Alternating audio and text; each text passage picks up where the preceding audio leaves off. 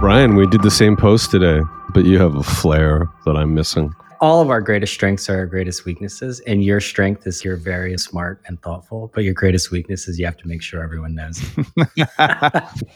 No, I just tried to report the facts, sir. oh, come on! You wanted to show off. Oh, you think I was like intellectually whipping it out there? Wait, so you're saying you took my points, turned them into a post, and then Brian turned that into a post, and I'm not getting anything out of all that? That's media. Jesus Christ. That's media. Because in modern media, your threads and texts then get taken by Troy. Troy makes something, and I make something off of Troy, and then we make a podcast. yeah, you guys it. are like an LLM. The cycle goes on. So we ate the old pig here at PVA. exactly.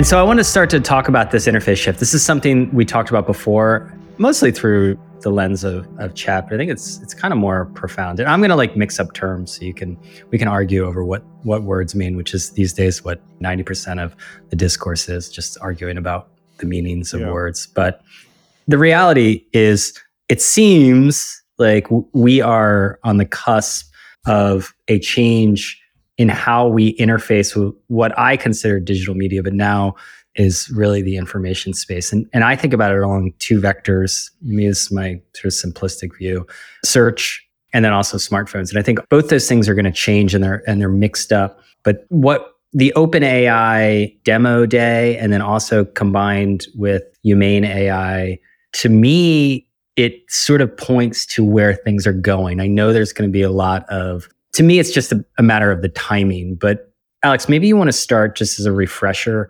for why interface rules everything around us. Just to get that out of the way first, the humane stuff gets lumped in with the OpenAI stuff, but one is nothing and the other one is is everything. So the humane stuff I don't think is the future of computing and a lot of this integration is It just might be good to remind people what the humane. yeah stuff so is. so We're so going out of order. What happened to my structure? well Yeah. I- maybe just answer get it the question, Alex. yeah, can we just go back with the all interface? right, just start with the interface. Don't worry, we're going to get the brother spirit and all of the good shit later. okay all right let's let's start Okay, with the okay, let's Okay. go. All right. So going back in computer history, we've seen the shift in inputs, and we call those like these interface shifts. And they've happened from going to punch cards to going to keyboards to going to mouse to going to touch screen. And in, each one of these steps, the idea is to remove the number of layers of abstraction between what the person wants to do and what the computer does, right? So that's why they call it human computer interaction. And this is all like pretty obvious but everybody's been waiting for whatever the next interface shift is, right? And this is where Zuckerberg and, and Tim Cook have put a lot of effort into things like augmented reality, right? Just bringing the screen closer to your eyeballs. But I think what happened with the launch of ChatGPT, it just it surpassed the expectations of what we could do with computers because it, it was the first time we built a truly intuitive interface. Uh, You know, I'm a designer and I've designed interfaces for a long time, and everybody talks about intuition and intuitive, right, and ease of use. But I think until ChatGPT, we hadn't really experienced that in a, in a meaningful way. And I quoted our good friend Adrian Cleve, Troy, but I said these are the first interfaces that understand computers. Of course, when I posted that on Threads, Hold I it. got a Hold it. Hold it. Hold it. That wasn't your thought. that was our thought. That was Grumpy Adrian's thought, Mm-hmm. Oh, wow. which became your thought, which became my thought, which became Brian's Became thought. Brian's thought. Yeah, Which is now incredible. on a podcast. We really did eat the whole pig here. Thank you, Adrian. Usually some of the ears are left, but I mean, let's face Yeah. it, we're all people who sit on the shoulders of much smarter people that are less eager to share their thoughts with the world. So, through my conversations with folks, there's a definition that came up is that these are the first in- interfaces that understand humans, right? A lot of people push back on that, saying that everybody working on this would never define it as understanding humans.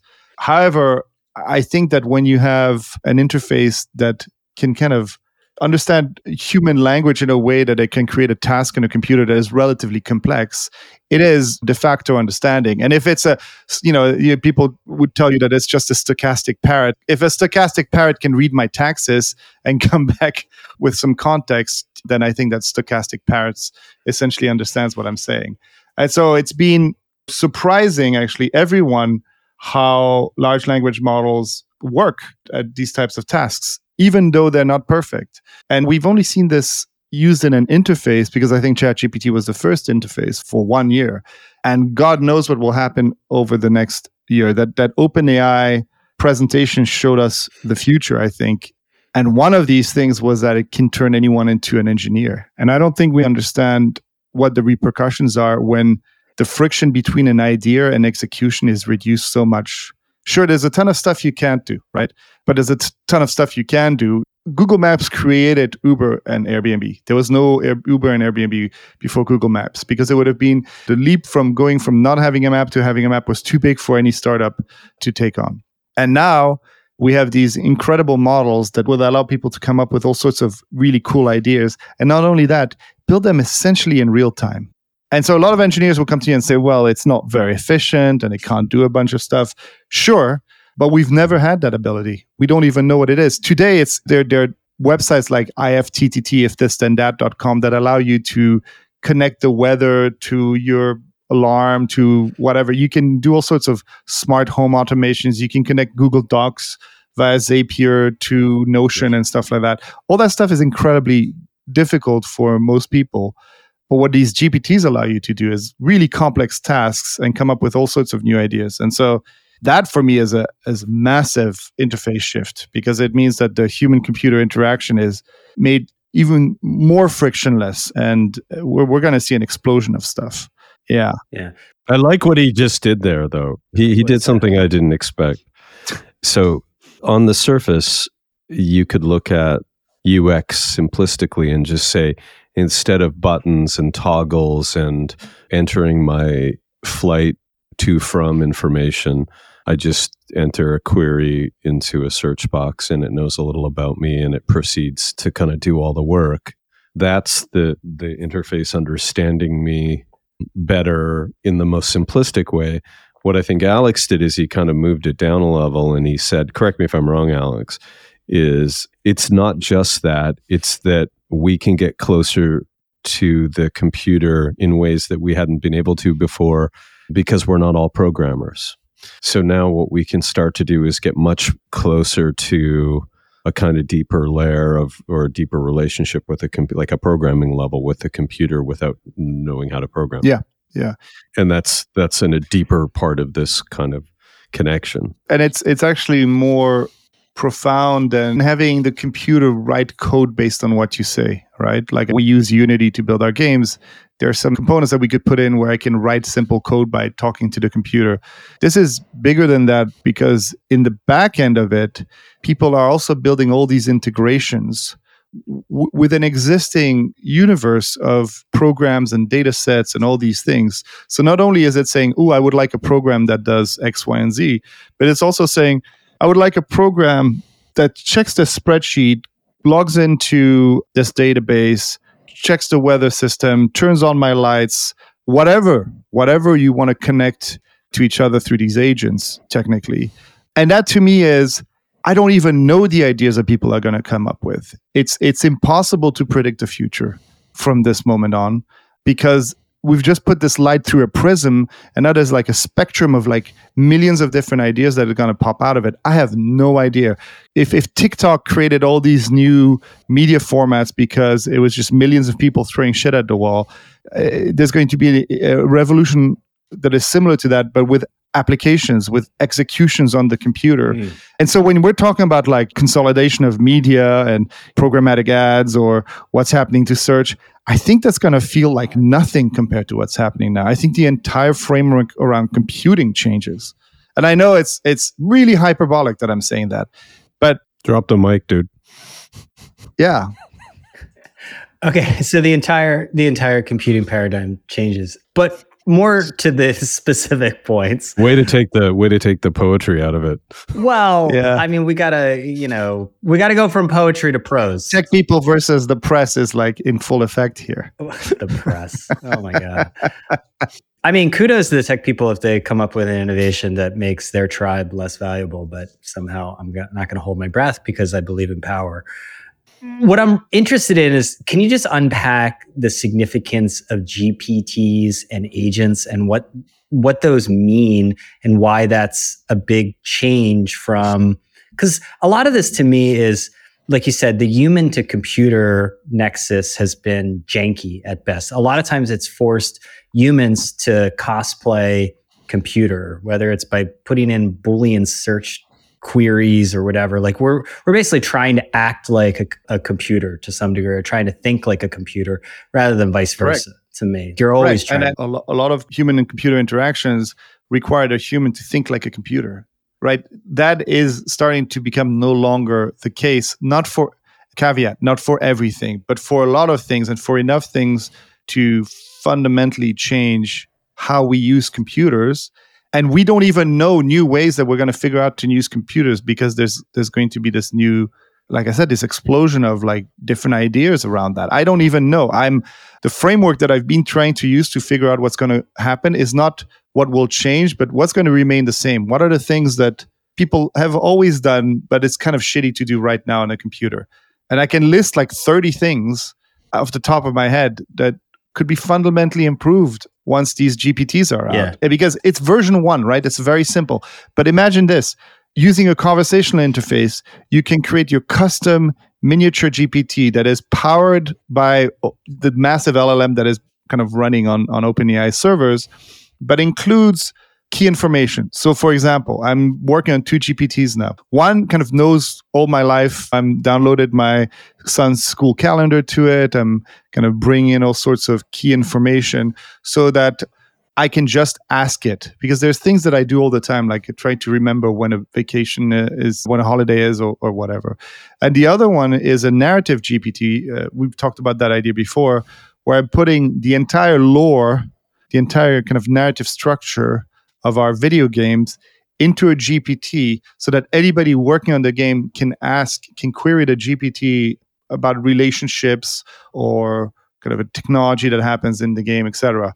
This is months of work that can be Yeah. replaced with with something like this. These are two incredibly low level ideas. And it's uh, as a version 0.1 of this product. Yeah. Now I think about it a lot, just like what you're saying is so there was always so much turnover in newsrooms. I mean, at best, you if people stayed around for like two and a half years, it was a win, right? Because the reality of the profession is there's a lot of churn. And I don't care. You could have Nirvana, you could have all the best snacks in the world, a great 401k. People are going to switch jobs because that's how the profession works. But the biggest challenge to me was getting people up to speed as quickly as possible because there was a period of time in which they were not going to be fully productive. I mean, that's where I see companies with this more with less era is you can get people up to speed really quickly.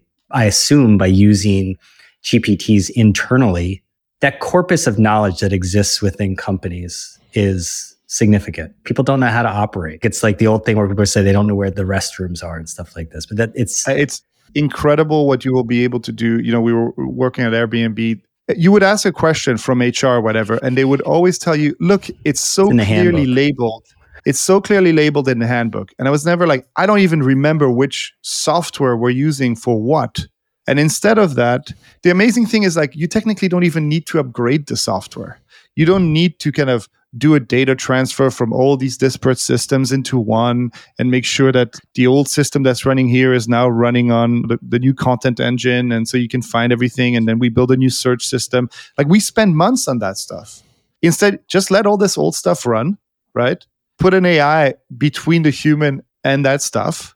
And the AI will answer the question. Oh my you know? god, it's modern slavery. Those poor AIs have to deal with the old systems to get you what you want. You're so callous.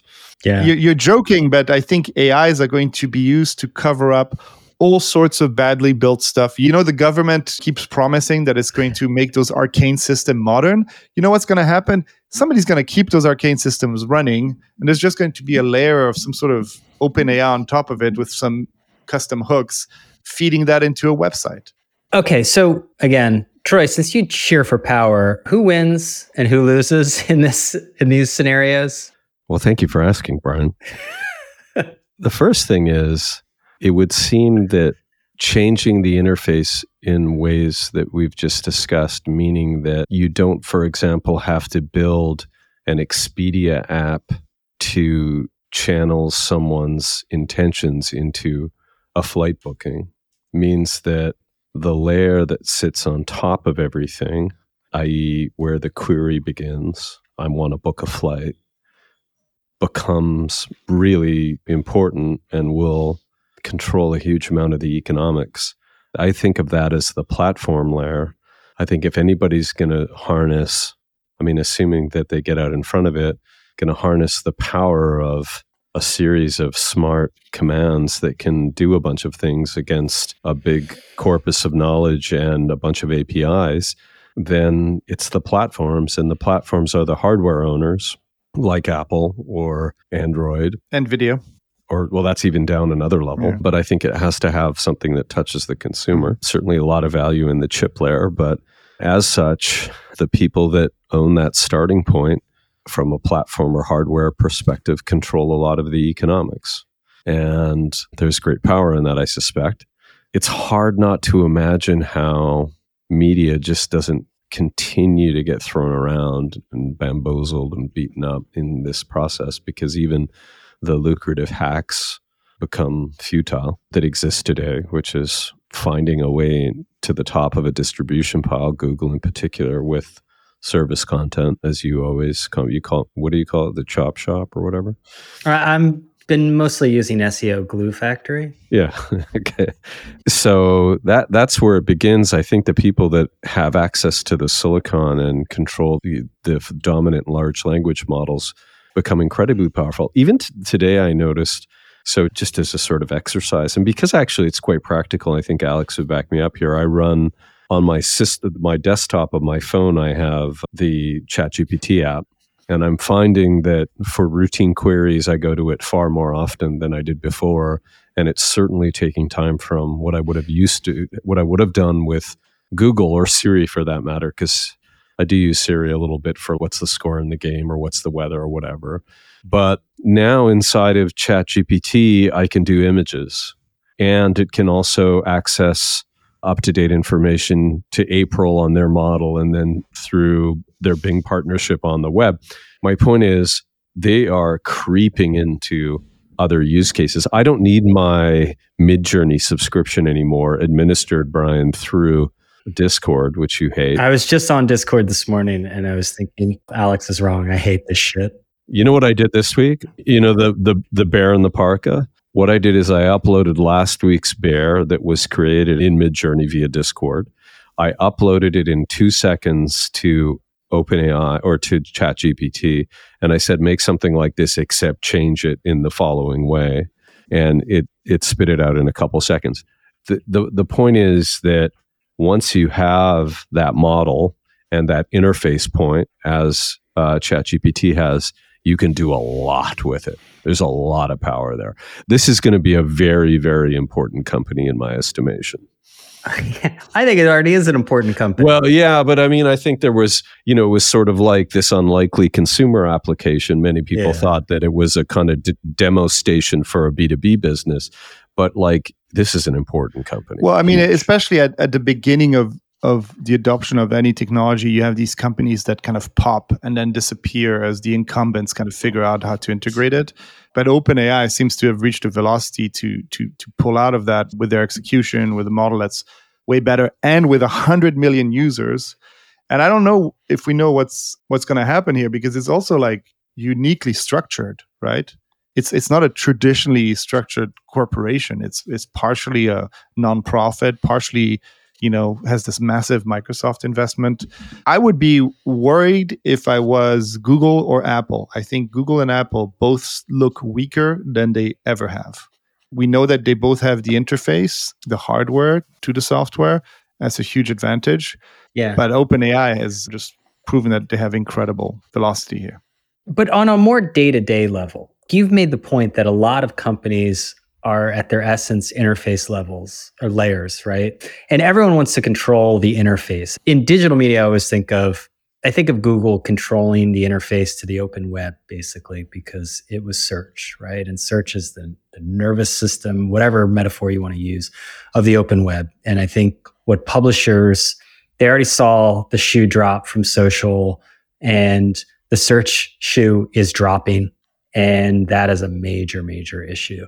But I also think of like what you're saying that a lot of companies are interface levels, right? Like Expedia is just an interface layer to a bunch of data, isn't it? Oh, yeah, yeah. yeah. yeah. The inter- it, it's an interface, and Amazon's an interface to shopping, and TikTok's an interface to video creation and consumption. Like, yeah, they're just interface layers. I would say if we run through those, though, Expedia is much more of an interface company, a pure interface play, because that's what it does. It, it uses the fact that these systems of, of travel booking and stuff like that are so archaic and so disconnected sure. that it creates this i mean it doesn't have the other bits like fulfillment like fulfillment or even airbnb which has like a pretty unique database right of properties so there are a lot of companies where i'm pretty sure executives are pretty anxious right now as to what this does to yeah. their business okay so use one of those companies airbnb or expedia you have to lock down your data i guess my point is we will not have a universal interface because of power dynamics. It's not a technology issue. Is that Google was able to, to really pull off something amazing, which was to purportedly organize the world's information by constructing an uneasy bargain in which people got enough benefits and the taxes weren't too high, right? The taxes were pretty high. When I love, I love these. Do you follow internal tech emails, Twitter X account? it's it's an entire account devoted to the internal emails at the tech giants that come out in all these lawsuits. Wow. And they're amazing because you start to see what is really happening beyond the bright painted balls and the free chefs and all the scooters and all the other nonsense. And you start to realize that these are incredibly sharp elbow. I mean, you obviously know it, you guys know it, but the the public perception of these companies is very different from how they operate. They're obviously very sharp elbowed. I'll say that. And these these emails make it incredibly clear. And so what I wonder is like universal search is pretty much dead isn't it? Like, I mean, the idea, because you're, you're basically creating a, a, a situation where it's not in so many people's interests to contribute to any sort of commons. And so it's going to end up being completely balkanized. So explain to me how this like universal brain can even work because everyone's just going to lock down their data or any unique assets and not allow these LLMs to to go near it. Well, that's the new frontier, and that's what keeps this business. I think what we're going to start seeing, and we're, we're hearing it from folks like Reddit, that they're going to start locking out their content from Google. I expect Google is going to start. You know, if I were at Airbnb or one of these companies, I would consider that. I would do the math as to how much traffic Google's brings us and the potential loss that we could incur from having all that stuff absorbed it, it used to be that the deal was you couldn't say no to the Google deal. Let us take this stuff because we send you the traffic, right? But in this world, that calculation becomes lopsided, right? Yeah.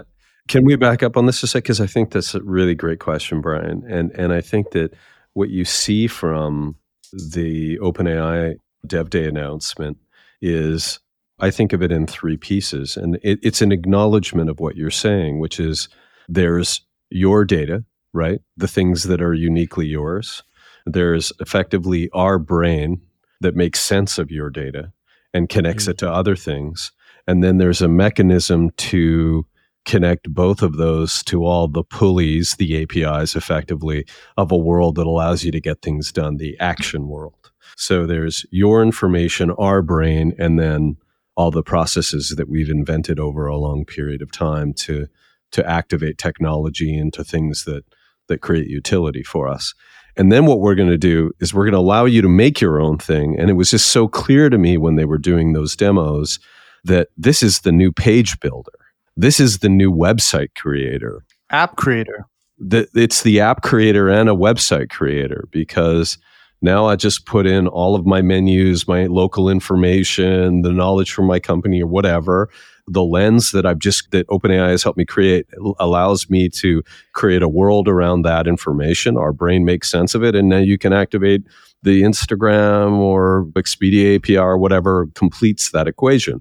And so I think that that's what they're doing. And then they're saying we'll create a store for that. So there'll be a marketplace for those things, the modern replacement of the App Store.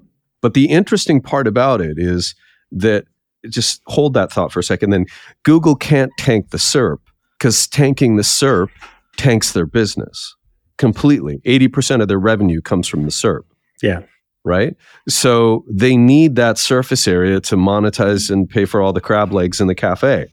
And so what OpenAI is doing is really different because I believe, I mean, I have a 20, I think it's a $20 subscription to OpenAI to use an un, like an unfettered ChatGPT.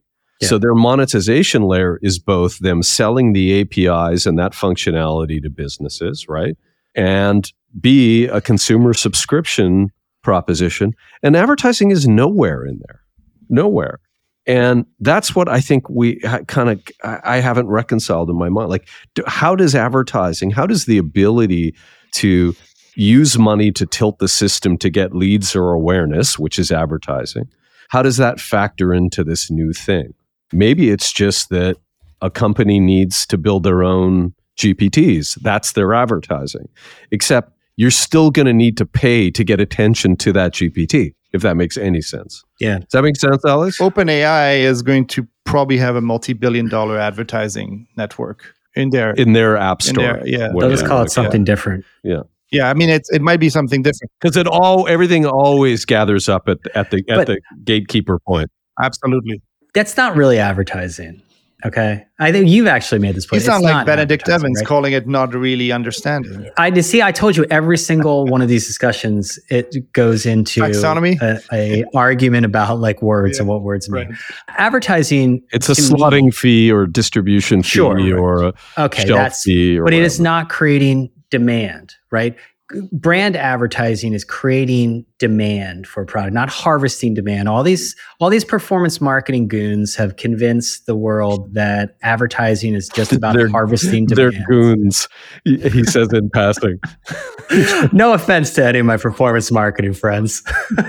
I honor your labor. What's the difference between amazon showing the lg tv at the top of the search results for tv to OpenAI tastefully integrating LG TV's link when you ask what's a good TV. You know, I'm simplifying the. So the, I would say this. So so a lot of advertising as practiced by Google is, in my mind, probably killing them as as an advertiser, which is not smart business. It's a protection racket at the end of the day. I mean, they walk around the neighborhood and are like, "Hey, that's a nice business you have. It'd be terrible if something happened to it." Again, this internal tech emails, and this is all coming out. Everyone knew this was the case, right? Barry Diller, he's like, I was not born yesterday. He sent this amazing email to Philipp Schindler, the chief business officer, a couple of years ago, in which he, chief he business just, officer at Google. At Google, and he laid out the case. He said, "Look, we got this this VRBO travel. They were getting 500 million visits from Google uh, a year. Okay, we start, we were spending 21 million dollars. We increased that to to 300 million over five years. Guess how many visits we're getting? Same." that is a different business and that is not right. an advertising business. But flip it around. I'm surprised I'm the one saying this, but let's look into things that are not going to change. That I like. Things that's not going to change is that companies will be willing to pay a lot of money to generate demand, right? And that to me is advertising. Wh- whichever way you slice it, you pay money to generate demand to sure. the shit you sell, right?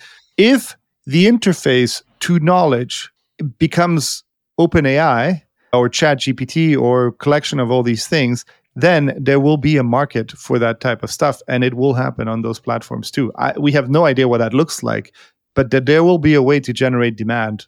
Sure, these, but so the tools. nature of advertising is obviously changing. To me, it's like a giant accelerant. The erosion of brand advertising as it was practiced will erode. I think the other thing that will probably erode what I'm interested in is when we talk about things that won't change.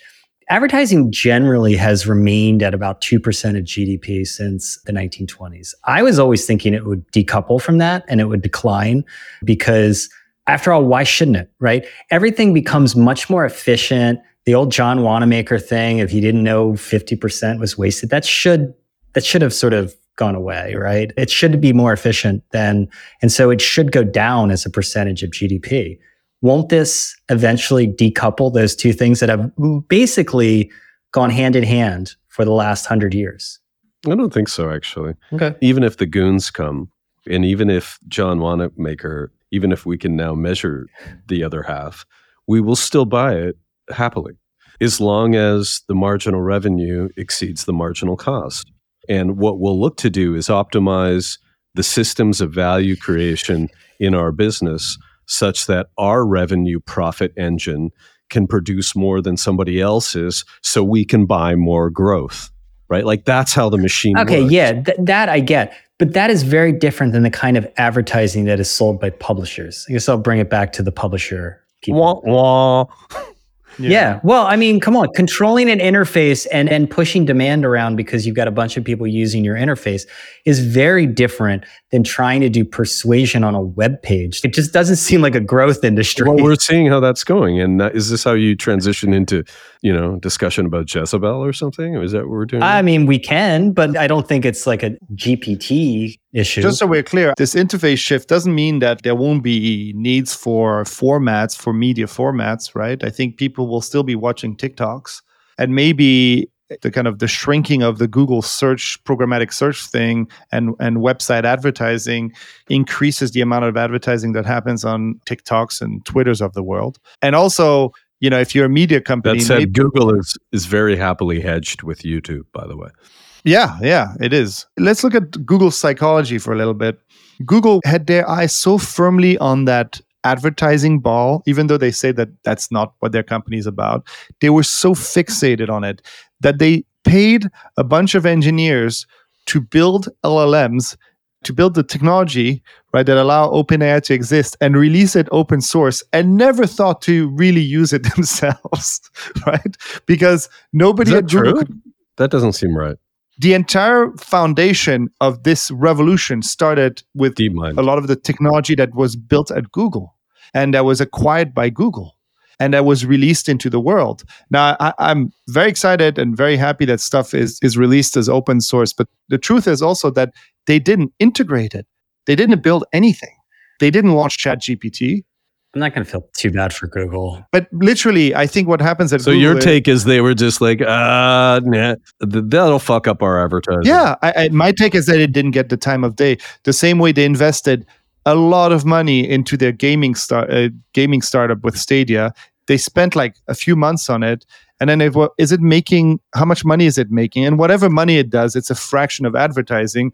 So the executives go like, "Well, let's kill it then. I it's not important." Too bad, so sad. They're a one trick pony, and just so happens their trick was the be- greatest business model of all time. But they're not even a one-trick pony. They're, they're, they're a pony that invents tricks for other ponies while, while, while it focuses on the one trick. Google could be owning this entire revolution, Yeah, but well, it's you know I want to talk. Anyway, I want to talk about the people. I'm not. I don't. I don't care about the the gatekeepers as much as you guys do. Like whatever, there'll be Uh, there'll be ridiculous. some oligarchs will benefit and some other oligarchs will slightly have less benefit. I get that. That's how it always is. I'm I'm more interested in the villagers and where. So what doesn't change? Because I think what you said was really interesting because this is something that I don't know if it's always been. It's come to me the the last three days. This has been said to me like four or five different times, or I've come across this. I came across a, a Jeff Bezos story from like 2017, I think it was, or something, or maybe it was 2007. He talked to Harvard Business Review about this. And he said, you know, a lot of people try to predict the future and how things are going to change, but it's better to focus on what won't change. The track record of predicting the future is horrible. So re- it's better to focus. And his thing was like for Amazon, people always want re- low prices. They'll always want convenience. They'll always want to get the stuff really quick. And we're just going to focus on that stuff and we'll manage all the rest of the stuff. So if you're like a publisher, for instance, yeah. I mean that's also the Warren Buffett thing, right? yeah, I mean, there are all Yeah. these sort of things, but uh, for some reason, it's just come up a few times over the last couple days with me. I think it's actually a pretty useful reminder what what won't change? There's a lot of stuff that's that's changing and you just can't control. But what won't change? Troy? 10 years. What's what won't change? Don't go changing to try and please me. I don't oh I don't know. You didn't prepare me for this question. Oh, I'm gonna have to well, dance, Troy, dance. What Yeah, doesn't change? I mean, all the stuff we talk about that there's nothing you cannot com- compare the output of of an LLM to well-crafted, intimate, personal output from a thoughtful, passionate human being. I mean, maybe maybe you can, and may, maybe I, Oh. AI will be better at. But you know, art, Troy, when when you asked what's not going to change, Well, let me finish. Can I? Can I finish? All right. Because I'm going to ladder them up Okay, to all the way. I'm going to ladder. So maybe, maybe, th- maybe there's that. I hear you so much in the words you you put on on the page, Brian. I enjoy reading it. I can't see that that that'll be replaced immediately. I think that voice and humans talking is. You made the point today. I think, Yeah. Brian, in your newsletter. I think that's that's unchanging. While I think the onslaught of, I mean, I think that the economics of content creation, Katzenberg said this week that the cost to create an animated movie will be reduced by 90% on account of AI. So the the thing that we'll see there are more stories and m- more content, but the media product on a timeline is not going to is not going to change. We're still going to enjoy storytelling in video formats. All of those things I think are are kind of unchanging. It's just important to recognize that a lot of what we grew up with in media was based on words and pages and advertising contextually inserted between those. And so that little part of the spectrum, which by the way is very high impact to culture and to the delivery of news, is really small in terms of it being a business. So there's a big, big, big, persistent, ongoing media business here. It's just that the part that we spend a lot of time in is is under siege. Yeah, well, that concerns me. I don't know, just from a personal No, but- level. Well, it does, it does, and it should. But you're picking away at a formula that works inside of that new set of rules. Well, hopefully for now. I, I feel good about my approach and de-risking across those vectors. I mean, my problem is that it depends on professional publishers of some scale existing, to be honest with you. And Yeah, we talked. Otherwise about that they'll be- yesterday. I can't, I can't deliver leads to people that don't like they, they won't money, exist. yeah. They're, they're just like it just won't work. are you like the, the the little fish that lives next to the whale? Yes, How did it work out for the little fish? Yeah. When I try to answer that question of what doesn't change in media, I go a, a bit of a higher level because I think if you if you look too narrowly, then you and you, you start saying, well, that none of that will change, then that means you should just tell people to keep doing what they're doing, which is not the exercise for me. I think in media, there's essentially two modalities. I either want to be brought up to speed or I want to be entertained. And then mm-hmm. sometimes a little bit of both is good, right? I think that the up to speed part of it is going to be 95% kind of eaten up by AI. There's no reason why I need to kind of sift through stuff to get to get updated on anything. So if you're in the news business, you're going to have to start figuring out different business model, including like feeding the news into the LLMs that that then pay you for it. Maybe if you're entertained, what you definitely need to do is make sure that you don't, you know, hide your individual brand behind just like a massive corporation because that's also going to be changing. So I think a, a lot of stuff is going to change, but it's going to happen in some industries quicker than others. I don't know. I'm kind of like yes, but no. I mean, I sort of get what you're saying, but it's it's for a to me, and I know it will ladder up or whatever. To it's for a very commoditized. Like who won the Sixers game last night? Sure, there hasn't been a, a reason for a human to write that story in many many years. I think that there's still room for a lot of news that is about connecting dots and I have yet to see. I, have you had a conversation with ChatGPT about any issue that is not black and white and that is thorny, i.e., most of humanity? All of it is like this is a very complex issue. I'm like, Right. why do you keep telling me this? Of course it is. Agreed. Like, Agreed. I mean, you're using the vanilla model. I think what when you talk about is there a model that doesn't keep telling me that things are complex? Okay, so who, who's been doing a great job of this? Ezra Klein has been doing a, the best job of anyone to try to cover the stuff happening in Israel and Palestine, right? Like he's bringing all sorts of different voices. Yeah, I, I thought it'd been good. He said he said different viewpoints. That is a great source of that. I expect people consume that a lot for entertainment because they enjoy listening to. You know, you could get the salient points out of any of these things one of the, the Yeah. tweets that talks about the main points. The the reason you mm. listen to this is that you enjoy that type of discourse and that type of conversation, and it's essentially an entertainment product at the end of the day. And so that's why I say if if it's just keeping me up to speed on what's going on, then there's not a lot of space for the 700 word article anymore. But what is keeping up to speed? Because I think you're sort of taking. I think you have a very particular view of news. I think you could probably get most of your news from like Captivate, the like elevator network. You know, that's like by the time I get to the 17th floor at WeWork, I've been pretty much caught up. Look, I, I think it's pretty universal. I think there are topics that people they just want to know what's happening, and that's the weather. That's Oh, you know international news. That's events locally that might Yeah, be. but look, the Weather Channel exists. Why does the Weather Channel exist? Well, why? Like people, you, you just know the weather everywhere. Like it's like a massive because company. people turn it on as entertainment. Yeah, yeah, yeah. No, no, I get that. But that's what I'm saying. It's like what people want out of news. And I think a lot of people in the news industry sort of gone tangent, but like it's a podcast. A lot of what people want out of the news industry is really not to, to keep informed. It's, it is almost a form of entertainment and like cheering for my team against the other team and taking a side and seeing how things will turn out. Oh, there's a twist, there's a turn. And it's sort of horrible to me in, in that there's real people with real lives being affected and a lot of people treat these issues not to quote unquote keep informed but as like a spectator sport to some degree it's not all that different Yeah. from the Sil- Yeah. civil war when rich people would go out and get good seats and, and view the battles Yeah, that's why Trump was so great for news media because it turned most news into entertainment for most people. Right? People were glued to that shit. But hey, guys, Yeah. Yeah. I hate to play moderator. But. all right dad Yeah, it's nice that we can hear your take on the role news plays in our lives. But the uh, I'm curious about something else closer to the interface concept, and I'm wondering from you, Alex, what is the form factor and interface of a phone going to change materially in the next five years? Are we going to see a big departure from what has Yes. been now brewing, like that I have in my hand? It makes no sense that we carry around these phones. Seriously, go around. I put this in my newsletter today. I'm sorry to jump in here.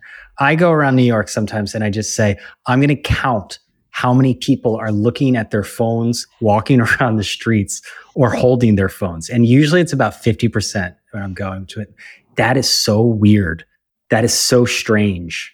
The idea that people are walking around looking at a phone that they don't even use as a phone is bizarre. It's so strange.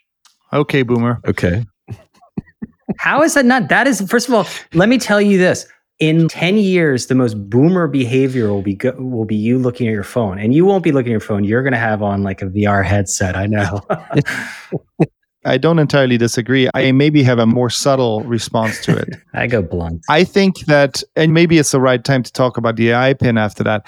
I actually think that this new technology is going to basically slow down the urgency of trying to reinvent the interface within the device. So I feel that people could just see like, well, it used to be punch cards and then it was keyboard and it was mouse. And then we brought it even closer because you touch it with your fingers. And now the next step is to bring it even closer and just beam it into your eyeballs, right? And this this will still happen likely, you know, and, and it's gonna be interesting to see this progress. But I expect like the perfect, the perfect AI interface for a lot of uh, activities, not all activities, is actually a small screen that fits in your back pocket, an AirPod in your ear, right? Where you can talk to it. And when there's something you need to see visually, you look at it. Oh, can you show me the map of this thing? Then you pull it out of your pocket. I don't know if there's any better way to do that, but it seems to be really good enough for 90% of the use cases. And the technology we have today, which is all the pieces are there OpenAI's chatbots with voice, Apple iPhones with AirPods is essentially the future that you saw in her, right? Especially as a company, uh, as the technology improves. The only thing that's keeping us away from that is that Apple is not letting you integrate OpenAI in, in certain ways. There's a little bit of a delay between responses and stuff like that, but all of that stuff is there. So I actually don't think that there's that much urgency in reinventing the thing. You have a tiny computer in your pocket that has a screen when you need it. You have a tiny earpiece in your ear that can talk to you. Maybe you can add glasses to it that connect to the phone as well. But that feels like it's a very viable ecosystem, which is why I actually think the AI pin is a complete dud because th- why? Why does that even have to exist? A little thing that you clip onto your lapel that has a speaker on it, that has a projector that projects onto your hand. It feels like it's a solution in search of a problem because the technology is there. It's massively used, it's massively produced, it's becoming cheaper. Phones are staying. Phones are are the device for the next three decades. Well, I think the problem is the phones. I think it's it's pretty clear that I try not to fall for like moral panics. I can remember when Americans supposedly were watching like 13 hours of television a day, and it was a major panic around that in like the 1980s. And so phones are the, are, are the new version of that. But phones are essentially TVs. I mean, we call them phones. Yeah, that's true. Because I mean, I was they're just portable TVs. I mean, Troy, you've talked about like sitting on the couch looking at your phone is now a normal thing. Like a bunch of people, they do my work at 787, a coffee shop around here, and this young couple sat down across to me.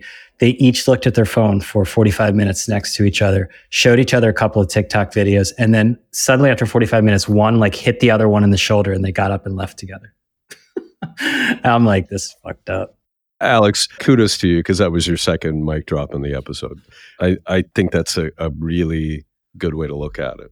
That maybe, maybe the importance of the screen is lessened and it's augmented more actively by something in your ear that can pick up voice because so much of what we need to do can be done in new ways supported by an AI interface that our dependency on staring and scrolling and pinching and opening apps yeah. and stuff is reduced. And yeah, maybe it moves to the face in terms of some type of augmentation. That's completely feasible, I think. And that's the next wave that we're about to. Well, to I think AirPods to me are going to be more important to Apple's future than the iPhone. I mean, maybe that's a sweeping statement about stuff I have no idea about. But listen, but, the first time you're at a party and someone starts pinching and looking at the time on their hand with a little projector or listening to music on or touching their their pin, you're yeah. going to think, what an asshole.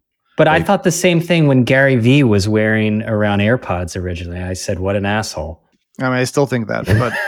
Uh, but if you look at the modalities and the uses of it, most of the time and and i don't think most people have experienced that because the technology needs to get to a uh, once you're talking about conversational ai it needs to get to a level of quality and reliability that is so high that we haven't really experienced it yet but if you have something small enough in your ear that allows for pass through info, not only pass through audio, but even improves the audio that you hear. I used those things at a concert and it reduced the loud sounds and allowed me to have a conversation. I mean, technology is getting there as AirPods being a, an amazing augmentation to people, you will still need a tiny computer with a tiny screen because it is your TV, your laptop, your everything. Oh, I need to I need to look at this image. I need to look at this video, right? So why would you get rid of that? Now maybe the next iPhone it looks like glasses that you wear on your face, but it's still an iPhone. Yeah. You know, it's still the same thing. It's still the the merging of a TV, computer, phone into a yeah. single device. I guess I guess the part that I think about is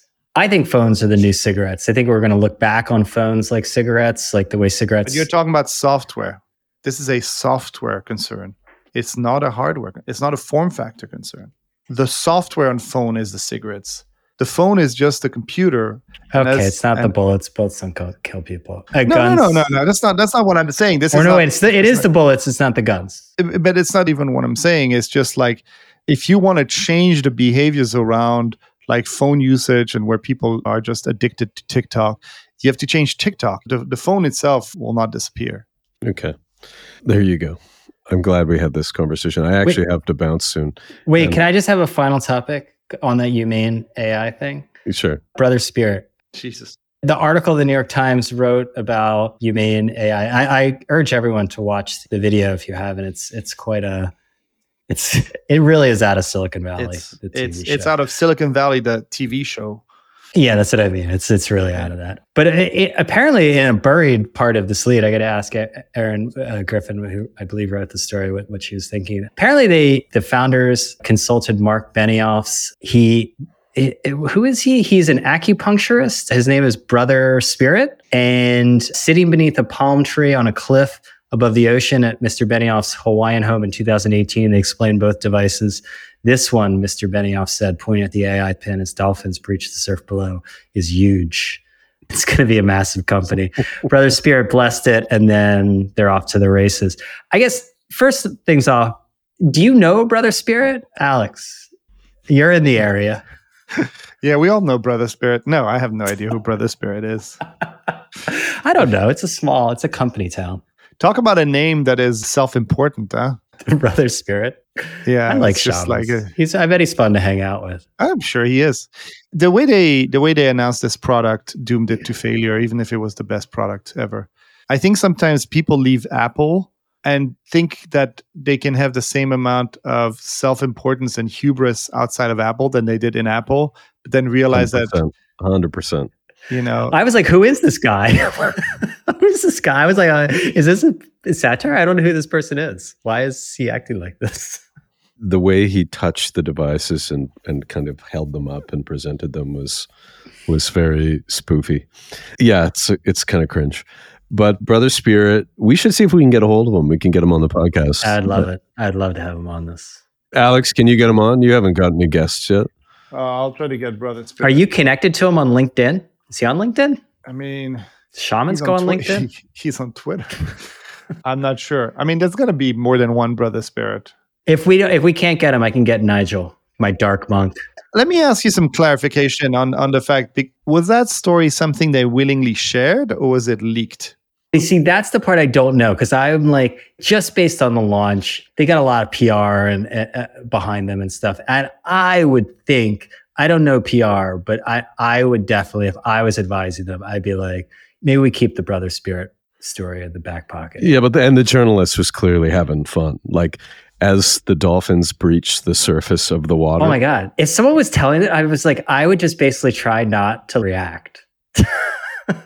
Because that's one where you're getting this detail. You're like, oh my God, why are you giving me this rope to hang you with? Yeah. Why would you do that to yourself? Pinheads. Yeah.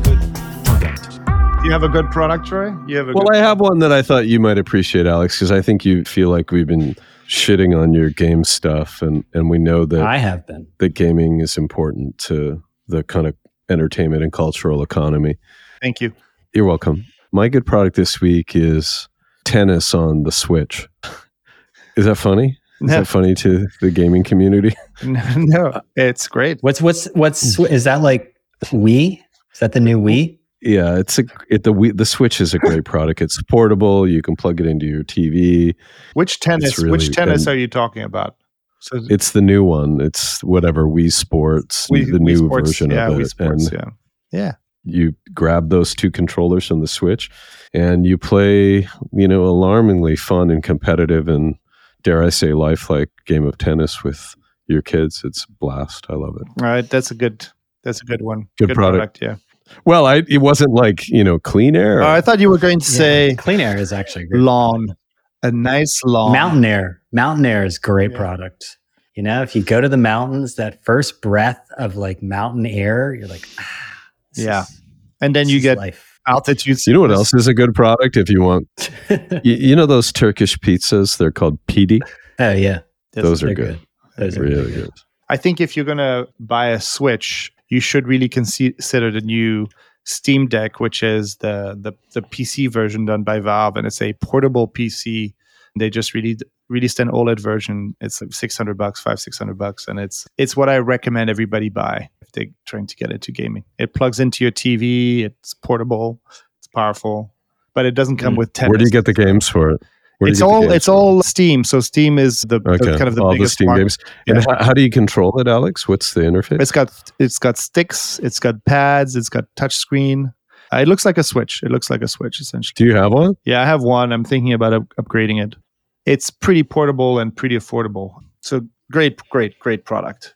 Very exciting to have technology. What's it called again? Uh, Just so the everybody knows. I might get Steam one. Deck. D E C K. Okay. Yeah. Steam Deck. Okay. All right. All right. Cool. You know what it feels like media has become? It's a bunch of tech people complaining about writers not being fair and a bunch of writers complaining about, you know, tech people being assholes. But the truth is they both want to be each other. The only optimistic one I like, which is still critical, is the Vergecast. They're great. They're you. They're me. They're my people. Yeah, those are just Just they're just your people. yeah. All right. All right. Cool. All right. Thanks, guys. Thank Fun. you. Been fun. Ciao. Bye. Like and subscribe.